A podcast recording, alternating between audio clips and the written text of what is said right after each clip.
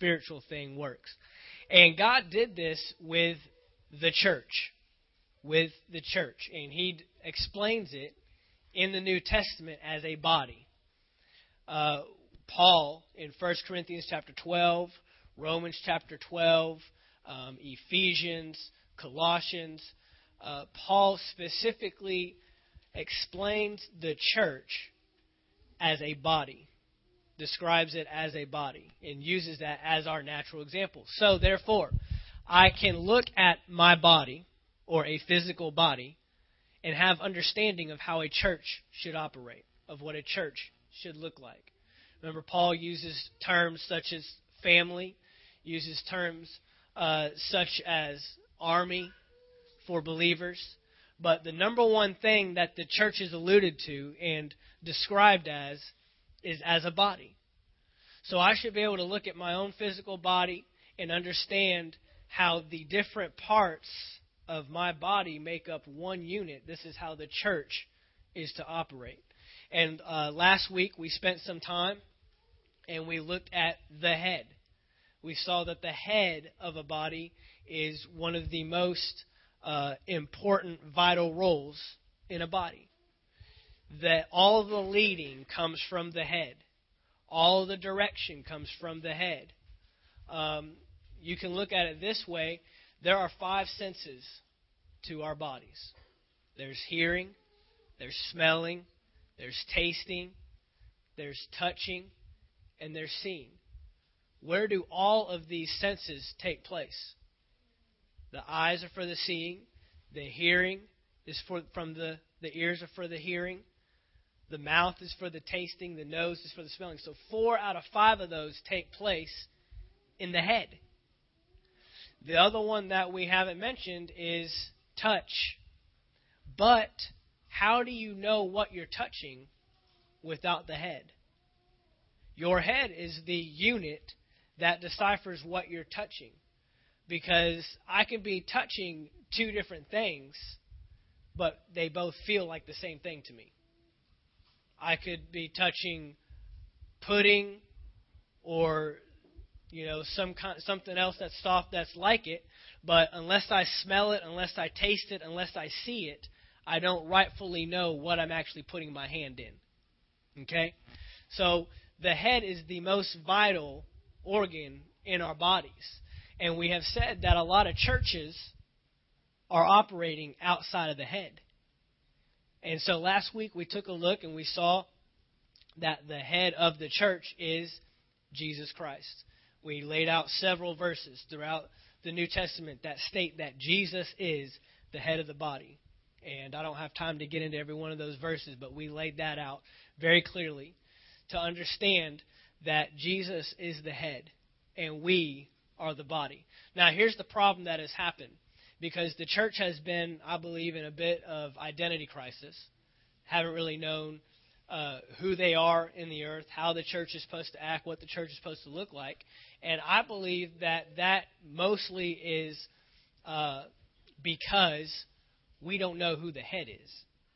And I can't rightfully represent the head if I don't know who the head is if I don't know who Jesus really is. And just knowing that Jesus is the head is not enough. Because last week we laid out that Jesus is not a religious leader. We pointed this out last night. And we have uh, degraded him to that, to just being a re- religious leader, just another Muhammad or just another Buddha, just another person that started a belief system or religious organization and people followed him. And this is not the case. Jesus was not killed. Jesus was not put to death. Jesus was not uh, sought after by government officials just because he believed in something. That is called a crazy person. But you don't just go after crazy people and accuse them of treason and accuse them of asking to pay taxes to somebody else just because they say this is what I believe. No, he came to this earth as a government official, as a political leader. And a lot of times, you know, this is this is a hard message to swallow, but this is the message that has been missing. And so the church has gotten off because we don't know who we're really rightfully following. We don't know who we really claim to believe in. We don't know who we really claim to follow. Jesus' disciples followed him so uh, wholeheartedly because they knew who he was. Because he came to this earth as a king. We saw in Isaiah chapter 9, verse 6, that Jesus uh, was prophesied about. Said, For unto us a child is born, unto us a son is given, and the government rests upon his shoulders. The government, not a religious belief system. That's not what Jesus came to bring back. He didn't come back and say, uh, I'm starting this new thing called Christianity, and I want all of you to be a part of it and all of you to follow it, and I want all of you to call yourselves Christians. In fact, he never even used the word Christian. He never brought up the term Christianity. He didn't talk about uh, going to church as just a religious activity. The people in his in uh, in his time, the ones that ended up putting him to death, they were the ones that made it a religious activity. And again, again, we've been saying this throughout that religion is simply something that you do on the outside, but it, it means nothing on the inside. And so that's why we're trying to get away from religion. We want to get a, we, we're not a religious church. Anchor Faith Church here in Valdosta, this is not a religious church. Period. I'm not here trying to get you guys to come to church a certain number of times a week and uh, read your Bibles a certain number of times a week and pray a number. All those things you should do because you have first have a heart to do it. I have a heart to know my Father, so I pray. I have a heart to be His disciple, so I go to church and learn the Word. Uh, I have a heart to uh, grow in the kingdom of God, so I get in the Word for myself and read it. You can know the maturity of someone and someone's maturity level when they no longer have to be restrained from the outside and they're able to restrain themselves from the inside. We see this from children to teenagers. A child, um, you know, two through about five years old, they might need to be restrained on the outside not to touch a hot stove. But somewhere around, you know, seven, ten, by 15 years old, I shouldn't have to tell you from the outside, hey, don't touch that stove. Your maturity level should bring you to, that's hot, I shouldn't touch it. And nobody on the outside has to tell me that. And then we move on up, and with teenagers, there's still some things that you have to restrain them on the outside that they don't quite have down to be able to just restrain themselves on the inside. And then us as adults, there are things that we shouldn't have to do shouldn't have to be told not to do on the outside because we should be at a maturity level on the inside to take care of those things. That's the kingdom working within you. Is when I no longer have to have my pastor tell me, okay, we shouldn't be living like this anymore. Or I should no longer, uh, you know, have to have another spiritual leader in the church say, look, as a believer, we don't do these kind of things. This isn't our lifestyle. I am now able to restrain myself from the inside. Because Jesus said that the kingdom is in the midst of you and the kingdom is within you. The kingdom is not an outside force telling you don't do this and don't do that and dress like this and talk like this and go to church on these days and read your Bible at this time in the morning. That's not the kingdom. That's religion. The kingdom is the heart on the inside saying, I want to be everything I can purposefully in the kingdom of God. And so I'm going to commit myself to do myself to go into church when I'm supposed to go to church and be in the Word when I'm supposed to be in the Word and have a prayer life. That's the kingdom working. Okay? And so we identified that Jesus came to bring that. He came to bring a standard of living that was above uh, standing on the corner and praying real loud and so everyone could see how spiritual you are. Uh, he, he brought something that was above the standard of um, you know, letting people at church know or letting people at church see how spiritual you are, but then going to work and, and having a completely different alias, a completely different lifestyle. He came to bring something bigger than that. So he's not a religious figure. We have to get that out of our minds. And part of the reason why we have misrepresented the kingdom uh, in church and as believers is because we didn't we've never seen it that way. And I'm here to be I'm here to bring a fresh thinking. I'm here to bring a new thought process to this thing. We have to redefine church. Is what we have to do. And over time this is the case with anything that uh, something may be designed for a specific reason, but over time, people can get away with that if they don't stick to the purpose. And I can tell you right now that the kingdom message is what Jesus came to bring. It's what the apostles were preaching and teaching all throughout the New Testament. And it's what God was trying to do back with Adam and Eve. But over time, we've gotten away from that message. So now we're having to bring it back and we're having to redefine. And really, it sounds like something new, but it's not. It's really older than religion. It's really the original intent, the beginning of a thing. But the enemy has been fighting uh, tooth and nail to lose the kingdom message. He's been fighting it. Uh, he, he's done everything he can. He can't wipe out Christians. There have been uh, uh political leaders, kings, um, emperors, uh, Hitler. There have been people all throughout history trying to get rid of Christianity. Can't do it. Um, if you know anything about the Bible itself and the history of the Bible and when it was written, how it was written, you would know that there was uh, much hatred and and uh, a lot of work done to try to get rid of the Bible itself. But do we still have Bibles? Just about every one of us in here have at least one. They have, it has not been successful. But the one thing that the devil has been slightly successful at is hiding the message. See, it, I don't have to get you to believe that there is no God. I would actually do a better job if I'm against God and against Christianity of getting you to just preach it a little bit differently. Just believe it a little bit differently. Because now you actually believe something that isn't truth, and you're sharing something that isn't truth. And now we're causing many more people. Uh, Paul, Jesus, Peter, all, all the apostles, all the disciples warned against this taking place, warned against uh, false doctrine, and people wanting to gather to themselves teachers. Um, they had a thing called itching ears, meaning I want you to say what I want to hear. That's all I want. Whatever, whatever I, whatever makes me feel good, whatever doesn't convict me, whatever doesn't condemn me, preach that. And I want to gather up teachers like that, that you know will always say what I want to hear and things that I agree with. But we've been saying from day one that in this church we need to come with a mindset of what am I going to hear today that's going to cause me to think differently.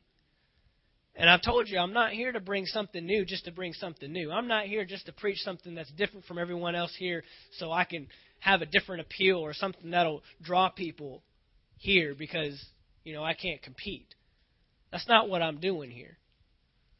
We're bringing the rightly divided word. And I'm sorry, but if there are churches that aren't preaching the rightly divided word, it's going to be different. But all that we ask is that you get in the Word and you study it out. And don't take my word for it. This isn't the word of Mark. This is the word of the King. And that's what we're preaching. And we we endeavor to rightly divide the word because that's what I want to bring. That's what you know, I'll be held accountable for it, and I want to bring you the rightly divided word of God. And so that's what we're talking about. And, and this message has been lost. We've lost who Jesus is. He's been the suffering servant. Uh, he's been the one that came and died on the cross and rose again so uh, we could have life in heaven one day. But down here on this earth, we're just supposed to wallow through and barely make it and and live in torment and whatever the enemy has for us because he's the God of this world. Um, we've been preaching things such as God is in control and there's nothing we can do about it. And I'm here to tell you that this isn't truth and we have not been a proper representation of the church, the body of Christ, in the earth. And our conduct has gone out the window. Our character has gone out the window. We talk like everyone else at work. We walk like everyone else at work. And this shouldn't be happening. There's something that has to take place. Jesus is coming back for a church. Period.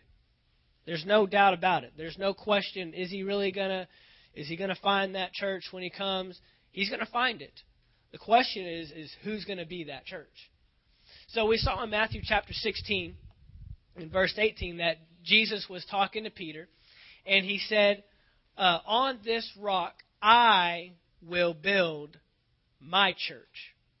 And so there's been some things that we've been pointing out. And so for review, first we saw that Jesus said, I will build it, which means he's the one in charge of building it. He didn't delegate it to anybody else.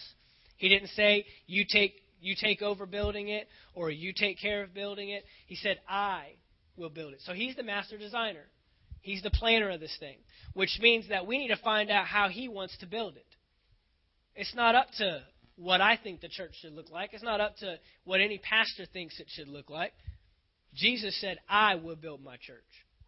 Which means that he's got to fit for you, and he's got to fit for you, and he's got to fit for me, and we need to find out where that fit is. He's the one designing it, he's the one putting together. When you design something, you know where your materials are going. See, when I had these walls built, and I'll probably always use this as an example because it's exactly what we're talking about. When these walls were built, I came in one night with a guy named Brian down from St. Augustine, and he came in here, clean slate, and said, uh, told me to get a pen and paper and told me to write down what he needed. And so I wrote it down. He can tell me that in his mind, knowing exactly what he's going to need and knows what it's going to be used for. I don't. So I'm just writing down 32 by 4s of this and 32 by 4 by 10s of this and this type of wood and this pre-treated type of wood and then just this regular type of wood and and he knows exactly where each individual piece is going. I don't. So when he goes to Home Depot or when we went to Home Depot and picked up all this lumber and put it in the back of my truck, he knows where that board's going to go. He knows what this kind of board's going to do. He knows what this one's going to do. He knows how long we need to cut this one and how short we need to cut this one. I have no clue. But he's the builder, he's the designer, he's the planner. So he knows exactly what is needed for what. Okay? So we saw that Jesus will build the church. Then we saw, uh, we took a took a look at this word my. And we always think of that word as possessive, meaning it just belongs to me. If I say, you know, that's my truck out there, that means it belongs to me. But this word my, it's actually translated meaning a part of. Not just belonging to, but attached to. So when he says he's going to build his church, that means that the church is actually attached to him.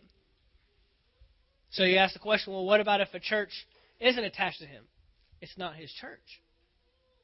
Okay?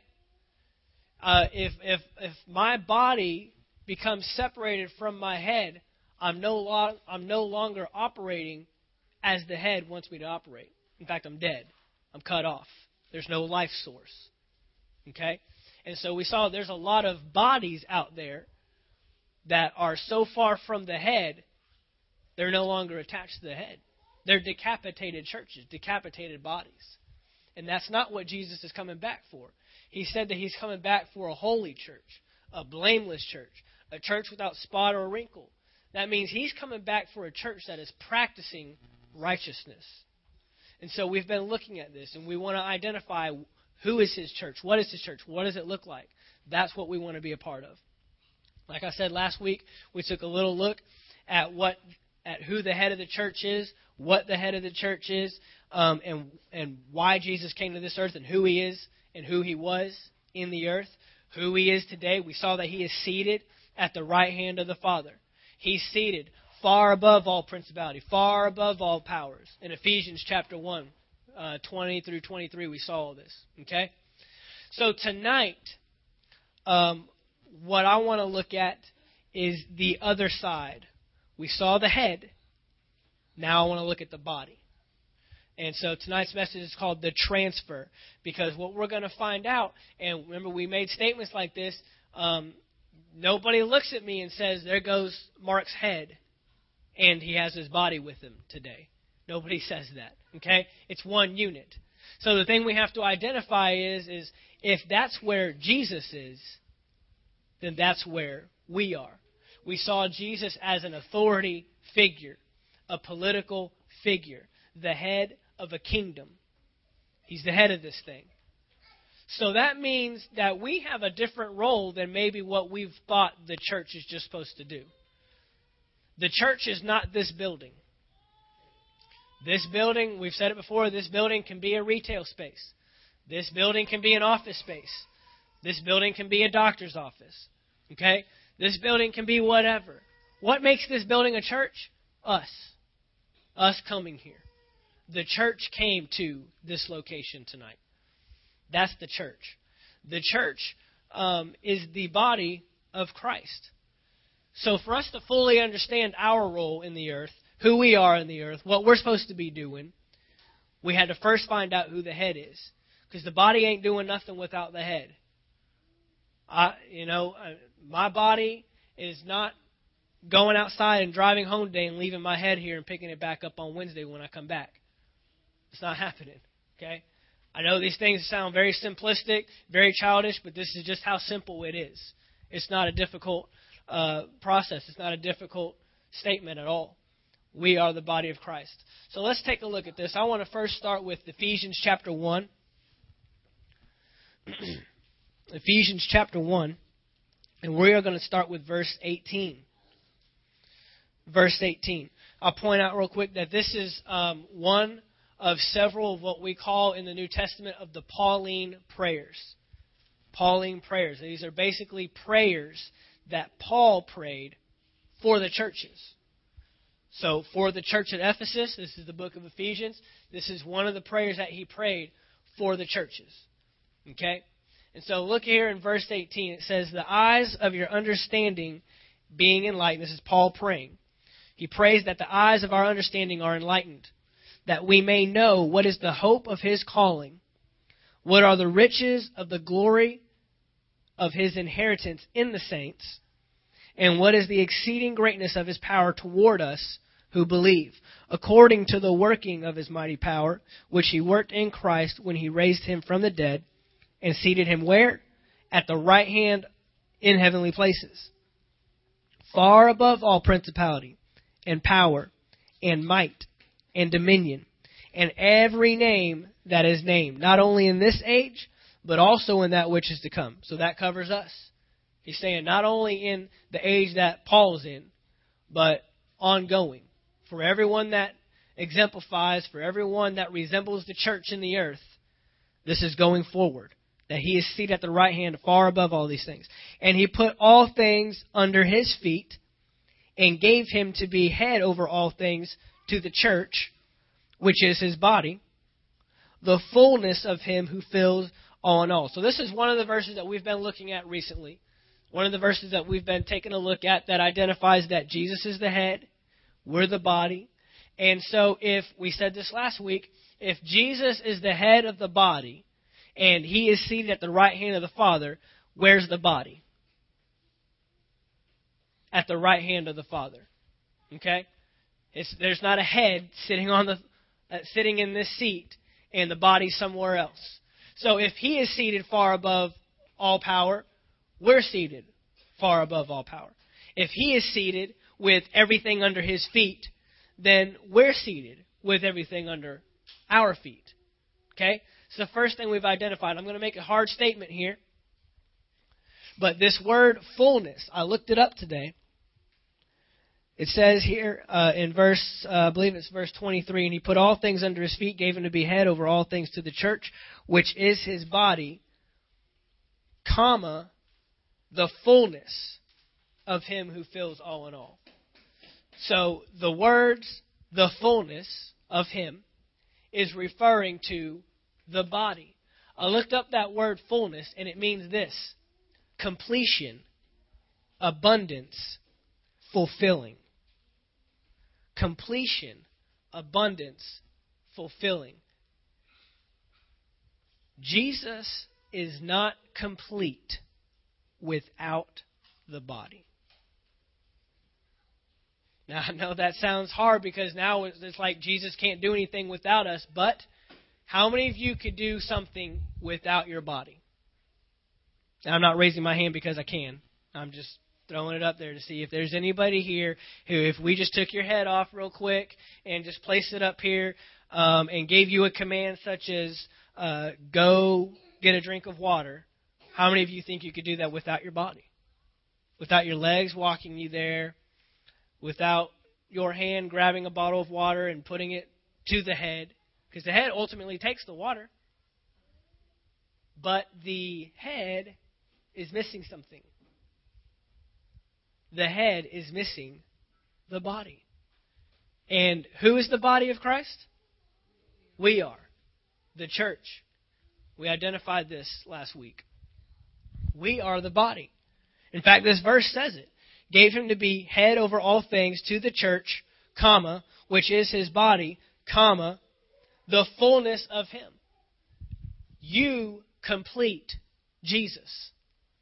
Jesus is the head of the body. And we're going to see some verses here, so hang tight with me. We're going to see some stuff here where Jesus actually passed on authority. He's passed it on. We're going to see that the body is what carries out the authority. I mean, this this thing was so good. I was up here for about five hours earlier, just studying this thing out and looking at, and, and stuff just kept popping. I hope I can get to all of it, um, but if not, we'll we'll get to it at some point. But it was so good. I was just getting so excited um, about all of it. But without the church, Jesus is incomplete. Jesus is not doing anything in the earth without his body. He's not doing anything without his hands. He's not doing anything without his feet. He's not doing anything without you going and exercising the authority. So let's look at this in Matthew chapter 16. This has been our key text. This is the conversation that Jesus has with Peter.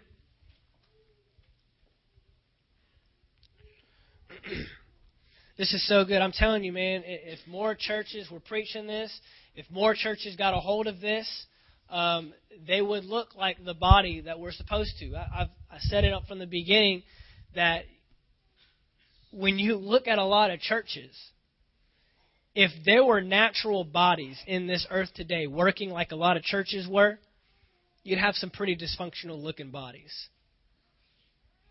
And it's a sad thing because we've got so much division in church, so much strife in church. You know, um, Paul uses the term individual. He says we are members individually. He says this over in 1 Corinthians 12. But there's a difference be, between being an individual and being independent. Because none of us, any part of our body, is working independent of the rest of our body. And if our body were to start doing that, we'd be calling the doctor, we'd be going to the hospital, we'd be taking medicine to what? Correct it, get it back in line. And there are times where you have a part of your body that actually fights the rest of your body. So what do they have to do? Take it out. If your appendix is not working properly and uh, you know starts fighting against the rest of your body, causing the rest of your body uh, ailments and problems, what do they do? An appendectomy. They go in, they take it out. Um, if someone's in a really bad car accident and they you know, jack up their leg really bad.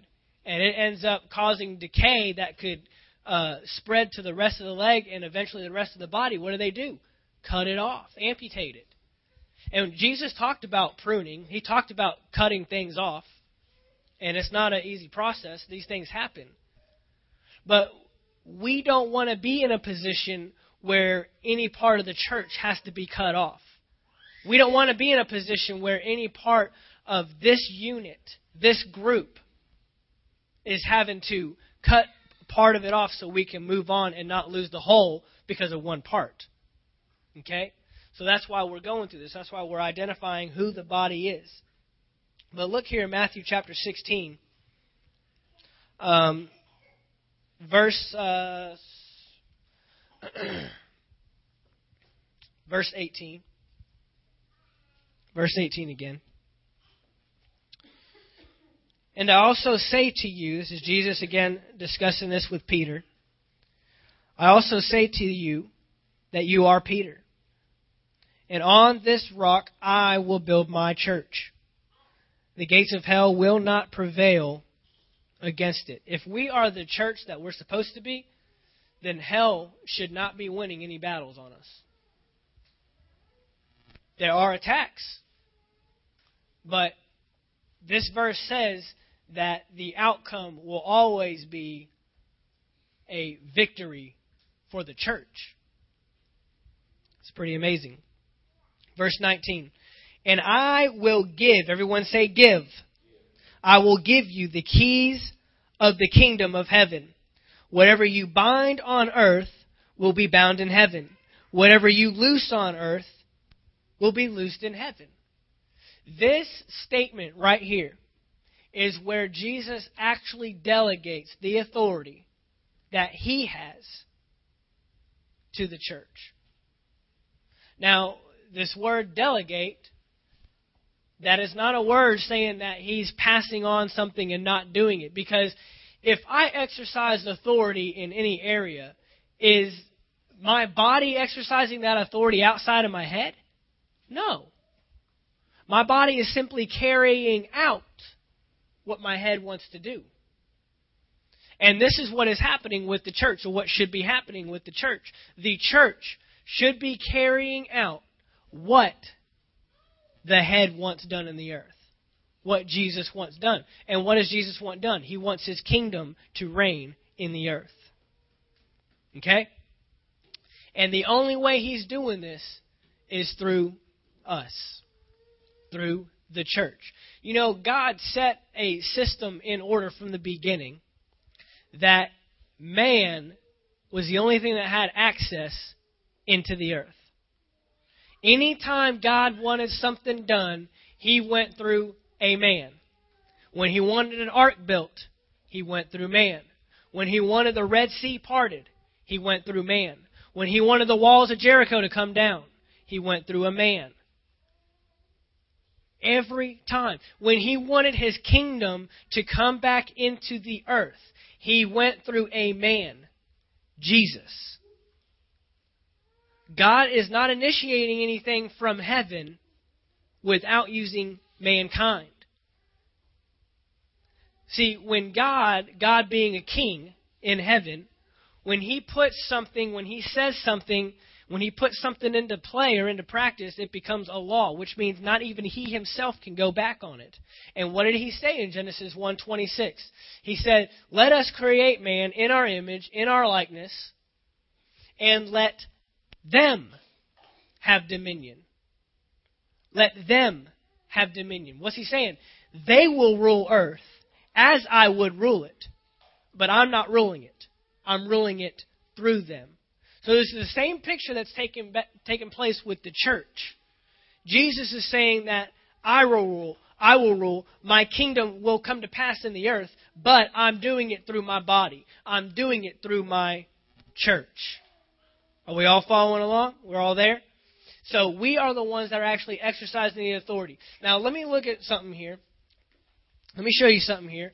And we see here um, that he says, I will give you the keys. So this is Jesus passing the keys of the kingdom of heaven. And man, I, I can go so deep with the keys of the kingdom, uh, but I'm not going to do that tonight. But there's so much there in just that, just that statement alone. But look what he says here right after that. He says, "And whatever you bind, where? On earth, will be bound in heaven." Now, see, how many of us, we've been thinking this whole time that if things are going to happen in the earth, it's going to be heaven doing something down here? And it's not that way. It's being bound first where? On the earth. Then it's being bound in heaven. And then he goes on to say, and whatever you loose, where? On earth. Will be loosed where? In heaven. So it's first taking place in the earth. And who's doing the binding and the loosing? Is it Jesus himself? Is it the head or the body? The body is doing the binding. The body is doing the loosing. I looked up these words, uh, binding and loosing, and they actually mean this to forbid or permit. This is good. To forbid or permit. So it is up to us to forbid something taking place in the earth, and it is us up to us to permit or allow something to take place in the earth. Well, that sounds a lot like Genesis 1:26. That sounds a lot like the dominion and the authority that God originally gave to man. Now Jesus has come back and he says, I'm restoring the kingdom. The kingdom is now within you, and I'm now placing within you the ability to allow or not allow something to take place in the earth through you. I mean, we're thinking, you know, Jesus is coming back as, as, as this figure of strength, of freedom. This is the Son of God. And then he turns to Peter and says, I will build my church on you, the rock. And then he goes on and says, and I'm giving you the keys. I'm going to take a little side note because I wasn't planning on going here, but this just came up and I have to hit it. There is a difference between ownership and control. There is a difference between ownership and control. Right now, I live in a house that literally belongs to someone else. Someone else owns it. But I control what's done with the yard. I control what paint goes on the walls. I control what temperature the AC or the heat is set at. I control when the lights go on and when the lights go off. I control when the trash goes out. Are we seeing? Who owns the earth? We know in Psalms that uh, the word says that the earth is the Lord's and the fullness thereof. But who's in control? According to Matthew chapter 16, verse 19, the church is. Let me make a statement. Nothing should happen in the earth without the church's permission. Man, I love that. Because now all of a sudden we're not just sitting back waiting for God to do something.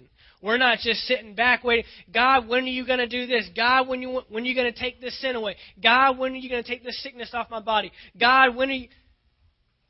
It's up, it's up to us.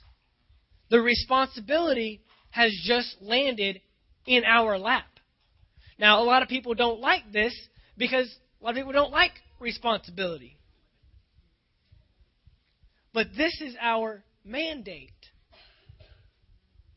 Jesus, before he left, before he ascended, turned over. He said, All authority has been given to me in heaven and on earth. Well, guess what? Since we are the body of Christ, if the authority has been given to Jesus, the authority has been given to you, to us. If somebody gives me authority over their car, says, I'm letting you borrow my car for the week, and you can drive it, did they only give authority to my head? No. All of me. My feet have the authority to hit the gas or brake. My hands have the authority to steer left or right. It's not just the head. We have to understand where we're going with this. This is the body of Christ. This is the church. This is who you are. Nothing in this earth should take place without our permission. I'm telling you, there are things that are happening in this nation alone that are taking place simply because people in church and churches, the church, has not stood up. Prayer is not in schools right now because the church allowed it. And there's things that are happening in our government, economically, financially, uh, spiritually, relationally, uh, that's not even a word, but it, with, with relationships, what people are allowing, you understand how culture works. That culture works by a, not a majority, but by who has the loudest voice. Homosexuality is taking over in this country, but only 3% of America is homosexual. How is the other 97% being overtaken by 3%? Because the right ones aren't standing up. And when you allow something to take place, it becomes the norm. I don't want my son to grow up as a teenager and it's just every day to see a man and a man together or a woman and a woman together. I don't want that. But the more people just sit back, you see, you really find out there's only one option, and it's to get up and say something and do something about it. And I'm telling you, the time is coming that the church is going to begin to have more of a political stance. Because whether we like it or not, the church is directly related to the government. If you look at uh, all of the leaders in the Bible, they stood before political government officials. Moses went before Pharaoh. Joseph went before Pharaoh. David was a king. Paul was in front of Caesars and emperors, and and uh, Jesus himself was before uh, uh, Pontius Pilate. He went to King Herod. I mean, Jesus, as a two-year-old, is being sought after by a king to be killed. I mean, the, the church and the politics is getting ready to join back together, and we're getting ready to find our place in this earth. But things should not be taking place in this earth without our permission. And the reason they have is because the church just doesn't, just hasn't known. We just haven't known the authority that we have. We just haven't known our position, who we are attached to. We're not attached to a religious leader. We are attached to a political government leader. That is who the head is. Period. So we see that Jesus has delegated his authority. As a king, we are attached to a king. So guess what that makes you? Royalty. That makes us royalty. That gives us authority. That gives us dominion. Matthew chapter 16 is Jesus bringing back what God did in Genesis chapter 1. Period. Those two are the same. So, Colossians chapter 1. Colossians chapter 1, verse 9. We've got to get a hold of this. We have to understand who we are what is taking place. I'm telling you, and, and God said it, that my people are destroyed for a lack of knowledge. My people are destroyed because they just don't know. I think all of us in our just natural lives can think at times that we did stuff that, man, had we just known something. Right? Well, hindsight is twenty twenty. Looking back, now, there's things that I've done financially as a 20 year old that, man, had I known what I was getting into, I won't even tell you about my first vehicle experience because that's, golly, if I could just know some stuff. Paying 12% on a vehicle, are you kidding me? What in the world am I doing? What am I thinking? Right? And you and you find ways to get out of that mess and and fix it, and you move on. And now I know that the next time someone asks me, "So how much you want to pay per month?" I don't stop right there and say, "Wow, you were actually able to meet my." Didn't know I was going to be paying on it for ten years. I didn't know I was going to pay for the car five times wow, some things that, man, have we just known some stuff, right? I know I'm the only one that's done something like that, so. but um, Colossians chapter 1. We're, we're learning some stuff, amen? We are getting some stuff here because we're not going to be destroyed for a lack of ignorance. We will not. Or for a lack of knowledge. We're not going to be destroyed for ignorance. We're coming into the light. Colossians chapter 1, verse 9. Again, this is one of Paul's prayers.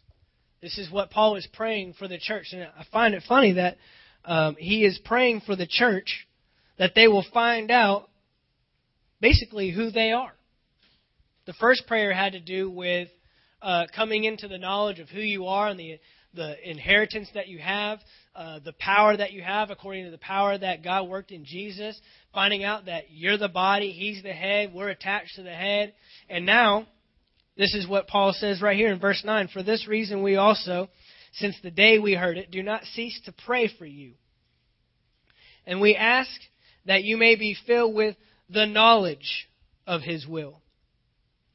Someone always, you know, there's always that one, I just want to know God's will. I just want to know what God wants. Apparently, we can. Otherwise, Paul is just praying for something that we will never be able to figure out. The knowledge of his will in all wisdom and spiritual understanding, that you may walk worthy of the Lord, fully pleasing him, being fruitful in every good work, increasing in the knowledge of God, strengthened with all might according to his glorious power for all patience and long suffering with joy. Verse 12. Giving thanks to the Father who has qualified us to be partakers of the inheritance of the saints in the light. He has delivered us from the power of darkness and conveyed us into the kingdom of the Son of His love, in whom we have redemption through His blood, the forgiveness of sins. So, right here, this is Paul addressing the church. And what is he doing?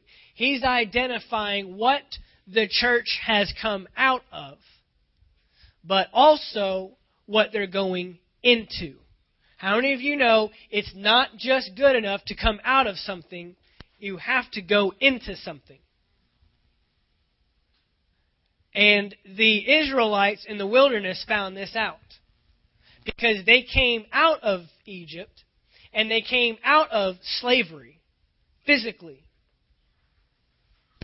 But not one person besides Joshua and Caleb came out of Egypt and went in to the promised land. Not one person. There is a difference between deliverance and freedom. There is a difference. They were delivered out. But because, and this is why we've been talking on Wednesdays about our mind renewal and about getting our minds right, because they were free physically, but their minds were still in bondage. And they walked around for 40 years in the wilderness like slaves and eventually died there. Because if you look, the only ones that made it into the land, into the promised land, were the 20 and younger. So guess what that means? They were born in the wilderness. They had no idea what it was like to be enslaved. And yeah, we're talking over 400 years of bondage and slavery. That's a long time. Not each person physically. Uh, by this point, people aren't living that long anymore. God had already cut the lifespan. But man, this is why we have to change mindsets that we've grown up with. How many 15 or 20 year olds came out of Egypt, but because their daddy was enslaved, and their granddaddy was enslaved, and their great granddaddy was in slavery, that they carried that with them. Just because your parents handled money improperly does not mean you have to, but we have to change a mindset. I don't look at the way that my parents handled money. And I'm not talking me personally. My parents were great with money. They taught me great things about money. But what I'm talking about is having these mindsets that are ingrained in our minds, and we can't find a way to get out of this problem or this problem, and you find out well, I'm an alcoholic because my dad was an alcoholic and my granddad was an alcoholic, and that's just the way it was. No, we need to renew a mind. We need to get a change of a mindset because you can be delivered out of darkness but never come into light. This is twofold. There are two things that have to take place. You delivered out, and then we are transferred in. That word conveyed there uh, that is used, that Paul uses here, is literally the word uh, transferred. I think the, uh, I want to say the King James says translated, but it's the same word, meaning transferred out. Meaning that he has pulled you out of darkness, but into light. Let me, let me help you understand something. This is why mind renewal is so important. Because your spirit man, the day you were born again, wants to do nothing except what God wants you to do. Your spirit man is all about God's Word. Your spirit man is all about your new nature. Your spirit man is all about the will of God and serving God and uh, bringing the kingdom to this earth and in your life. The problem that we all run into is we have a mindset that still wants to do what we did before we were saved. We still have a thought process and a, and a mind that only wants to do sin. And so what do we do? We get in the Word. If you don't occupy your mind with the Word, something else will come in and take over. And one of the saddest things that happens is we get a bunch of people saved, getting them saved, getting them saved, getting them saved, not getting them in church, not getting them in the Word, not teaching them to uh, get around uh, believers that can uh, sharpen them up, iron sharpen iron, and uh, help grow them up. People that are concerned more about your spiritual welfare than just your physical. Because a lot of times, what we do just to make our natural bodies feel good at the moment, we're destroying our futures and we're not letting our spirit have any say so. I mean, I think we can all point to something in our lives that we did uh, one day in the moment that messed up the next day, or maybe messed up our 10 years from now, or maybe we're still paying the price for it. Because the moment doesn't satisfy your future, the moment satisfies your now. And that's what your mind wants to do. That's all that your mind is concerned with until we renew it. And it's the most dangerous thing is to take a brand new believer and then just say, "All right, there you go," and just throw them on back out. When you catch a fish, you don't just chunk it back out. You do what is necessary to make it fruitful. How many of us want to be fruitful here this evening? We want to be fruitful. We want to bear fruit. We want to have good fruit. So this is what is taking place here. We're seeing that we have been taken out of darkness and placed into, transferred into, conveyed into a kingdom. This is what we're in. I find it interesting that Paul is using a term that Jesus used.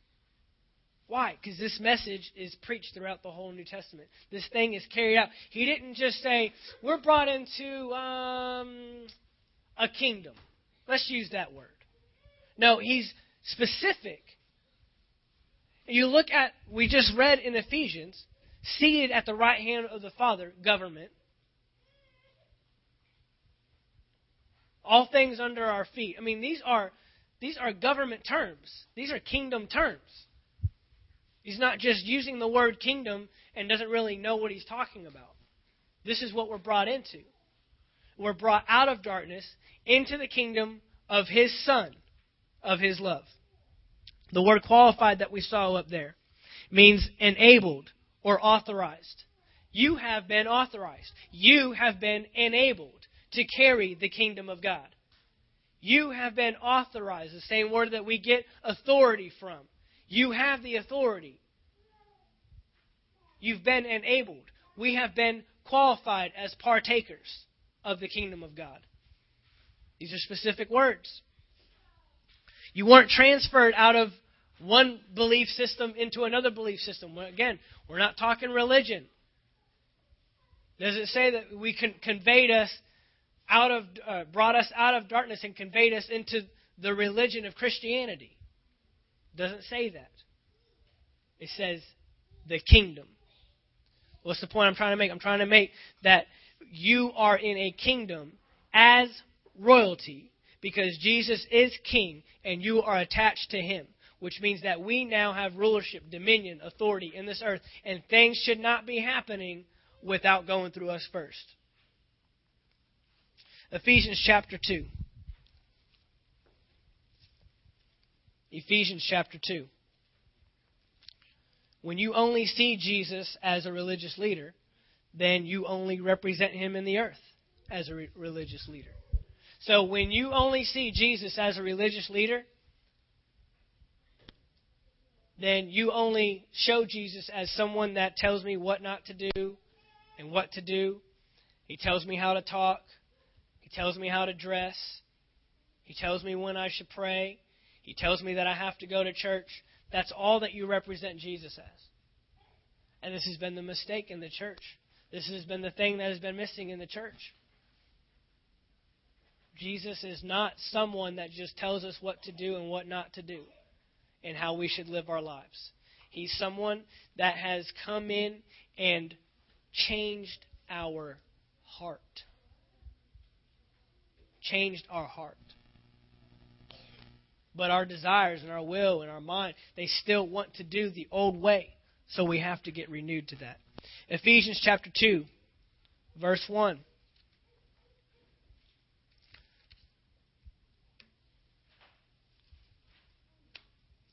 Ephesians chapter 2, verse 1.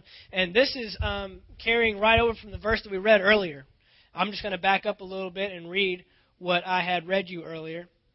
And he put all things under his feet, gave him to be head over all things to the church, which is his body the fullness of him who fills all in all. When you when you understand how the Bible was written, it was not written in chapter and verse. They didn't sit down and say, okay, verse one, this is what we want, and verse two, all right, now start a new chapter. They didn't write. It's a letter. How many of you, when you write a letter or an email, you write you write in chapter and verse? No. Okay, so verse twenty three flows right into verse one, which is his body, the fullness of him. We saw that as the completion of him who fills all in all. And you he made alive, who were dead in trespasses and sins, in which you once walked according to the course of this world, according to the prince of the power of the air, the spirit who now works in the sons of disobedience. Among whom also we once conducted ourselves in the lust of our flesh, fulfilling the desires of the flesh and of the mind and were by nature children of wrath, just as the others. Remember, we talked last week that your behavior is determined by your nature. So when you had a sinful nature, you had a sinful behavior. But now we have a new nature. We are now new creatures, new creations in Christ Jesus. So we ought to be living differently. We ought to be looking differently. Okay? Let's keep going. But God, who is rich in mercy because of his great love with which he loved us, even when we were dead in trespasses, made us alive together with Christ. And where is Christ? At the right hand of the Father. Verse 6 And raised us up together and made us sit together in the heavenly places in Christ Jesus. Remember what we said earlier. Where the head is, the body is. Well, here's your confirmation. Raised us up together and made us sit. So we're sitting with Jesus in heavenly places in Christ Jesus. So that means that our authority is in heaven. Our authority is in heaven, and that is how we are to operate on the earth. Just like what God was putting in place in Genesis chapter 1. Just like what God was putting in place. I have a kingdom in heaven. I'm a king. This is my territory. This is my domain. But I am extending my kingdom to the earth. He created earth, and then he put animals on it. He put grass and trees and water and dirt and a sky, a moon, a stars. And then after all that, he says, now I'm going to create mankind and I'm going to give them authority. But man blew it. the same thing still works today. How do you lose your authority in the earth? Disobedience. The same way Adam lost it. Adam lost his uh, Adam lost his dominion by disobeying. If you can't submit to the ultimate authority, you have no authority. Okay? Nothing should be happening without our permission. But things will happen, and we will have no say because we don't have a life that is living according to the King, the King of Kings, and the Lord of Lords. Okay, so this is who you are. You are now sitting together with Christ in heavenly places. Verse 10. Uh, skip on down to verse 10. For we are his workmanship, created in Christ Jesus for good works, which God prepared beforehand that we should walk in them. Verse 19, skip on down again. Now therefore, you are no longer strangers and foreigners, but fellow citizens. Again, this is kingdom terminology. Citizens with the saints and members of the household of God. Now I want to end with this real quick. Matthew chapter 16, we'll go back there real quick because Jesus continues to point something out here that is vital to our lives, to how we live.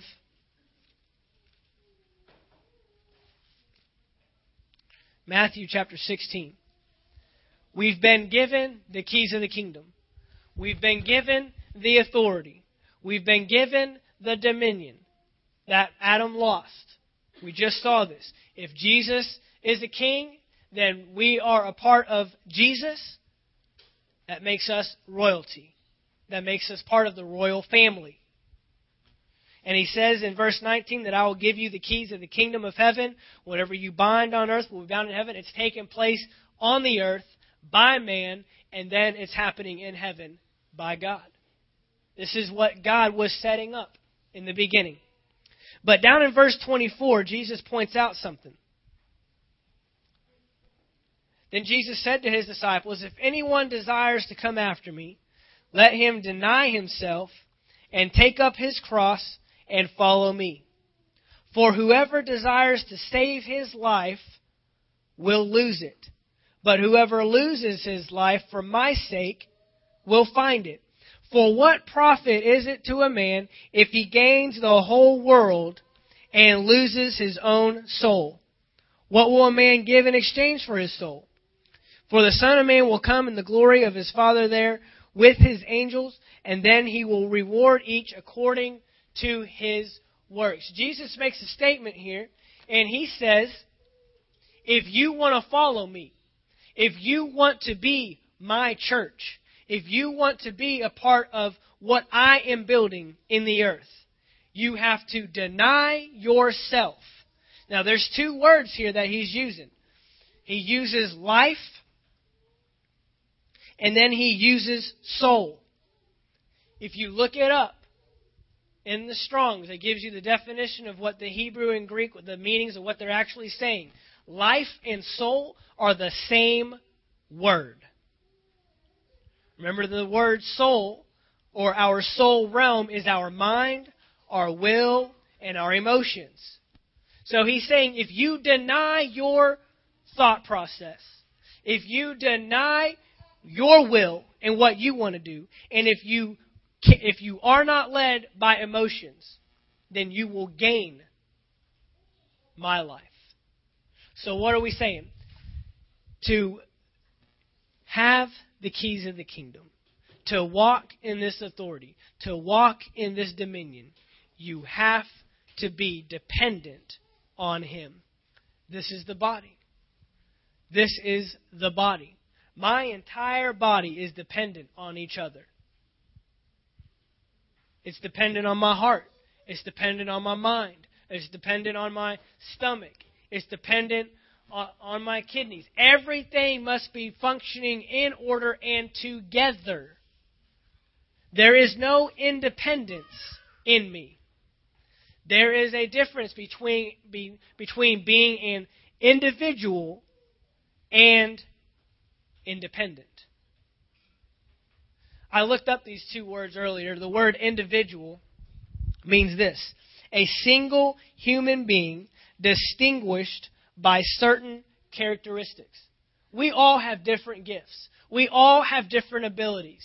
We all have different things that we can bring to the table. That makes you an individual. But your gifts, your abilities, your character is to come together and aid the body of Christ. My arm does not is not independent of the rest of my body because it wanted to play football. Well, I, I wanted to be a quarterback, and you didn't want to be a quarterback. So you know what? I'm not doing anything else for you anymore. I'm just gonna I'm just gonna sit here, and you're just you're just gonna have to use your other arm because unless you want to play football, uh, then I don't want to be a part of that. Doesn't happen. My legs don't don't give up on me because I wasn't a track star. And they wanted to be a track star and they wanted to show everybody how fast they were and how strong they were. It sounds ridiculous, but that is what is happening in some churches. Because they didn't get to do what they wanted to do. No, they have a gift. Sure, my arm is great at throwing stuff. But that's not what this unit was called to do.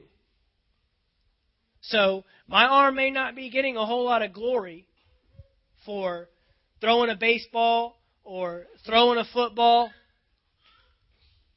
but it's doing and being effective for the rest of my body doing what I need to do.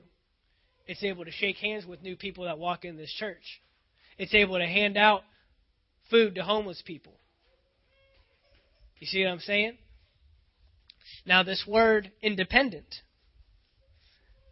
this is a dangerous word. These are some definitions that uh, just good old dictionary, good old Webster's dictionary gives us. Independent, not influenced or controlled by others. When I read these, sometimes as I was as I was you know putting them down and as I was reading over them, it sounded like some people I know.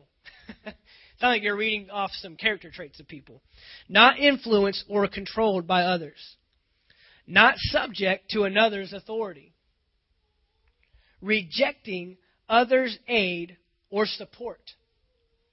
Some people become so independent that they literally reject anybody else helping them. Free from commitments. Free from commitments. I can't commit to that because you know I, I'm doing my own thing over here. I don't I don't have time to commit to that. Thinking or acting for oneself. Everything's inward. You only think about what makes me feel better, what uh, is more comfortable for me, what I want to do. Refuse to be obligated to another. You refuse to uh, accept the fact that you are tied and joined and hooked up with somebody else. And we're going to get into that next week. We're going to go through the Bible and look at um, a lot of times where the term one another is used. And we're going to find out how this body is supposed to work together. Because we've identified that we are a body. We've identified that Jesus is the head and he's the king. And we've identified today that we are the body of a king. And we are to exercise the authority of that king. But for me for my body to exercise the authority from the head, it cannot do what it wants to do. It has to understand that it is subject to the ultimate authority. My body has to understand that it cannot refuse to be obligated to my head, or that my arm is obligated to my other arm, or my legs are obligated to the rest of my body. Okay? We're seeing this picture come through uh, you know, it's not free from commitments. My legs may not, they may be tired right now and may not want to be up here standing and preaching, but they have committed with the head that this is what we're doing. And we're painting a picture here. The head, Jesus Christ, He's calling the shots, but the authority is not being exercised in the uh, in the earth properly because the church has no clue of how they are attached to the head. And if we are going to be His church, He said, My church. That means we are a part of the head, and we are carrying out what the head was once done in the earth. Do we see this? So don't miss next week. Next week is going to be great because we're going to find out how we are joined, knit together. Every joint supplies. Every joint. I mean, there's joints all over my body, and there's one right here that brings its supply. In fact, I've got a joint that doesn't work. And there's times when I want to grab onto something tight, and it won't. Because I broke it it wasn't set. We'll talk about being set in the body. That if there is a break, if there is something that happens, we have to set it. And the body has to come together to do that. And it's painful. It was painful when I broke my finger. At first, it wasn't. Actually, the setting of it was worse. I thought I just jammed it until I looked down and it was on top of my middle finger. But I didn't go to the doctor and get it you know, put in place like you're supposed to. I just had someone pop it back in place, and now I can't use it the way it needs to be used. So we need to find out in the body of Christ how do we get set back together. We're going to go over all these things. I don't know how long this this series will go. There's things that I'll continue to pull, but I know God is showing us some things because He wants to raise up His church in Valdosta. I don't want to be just another church. I don't want to just go to church. I don't want to just do church or play church. I want to be the church. Amen? We want to be the church. Father, we thank you this evening that we're identifying what your church looks like. I'm so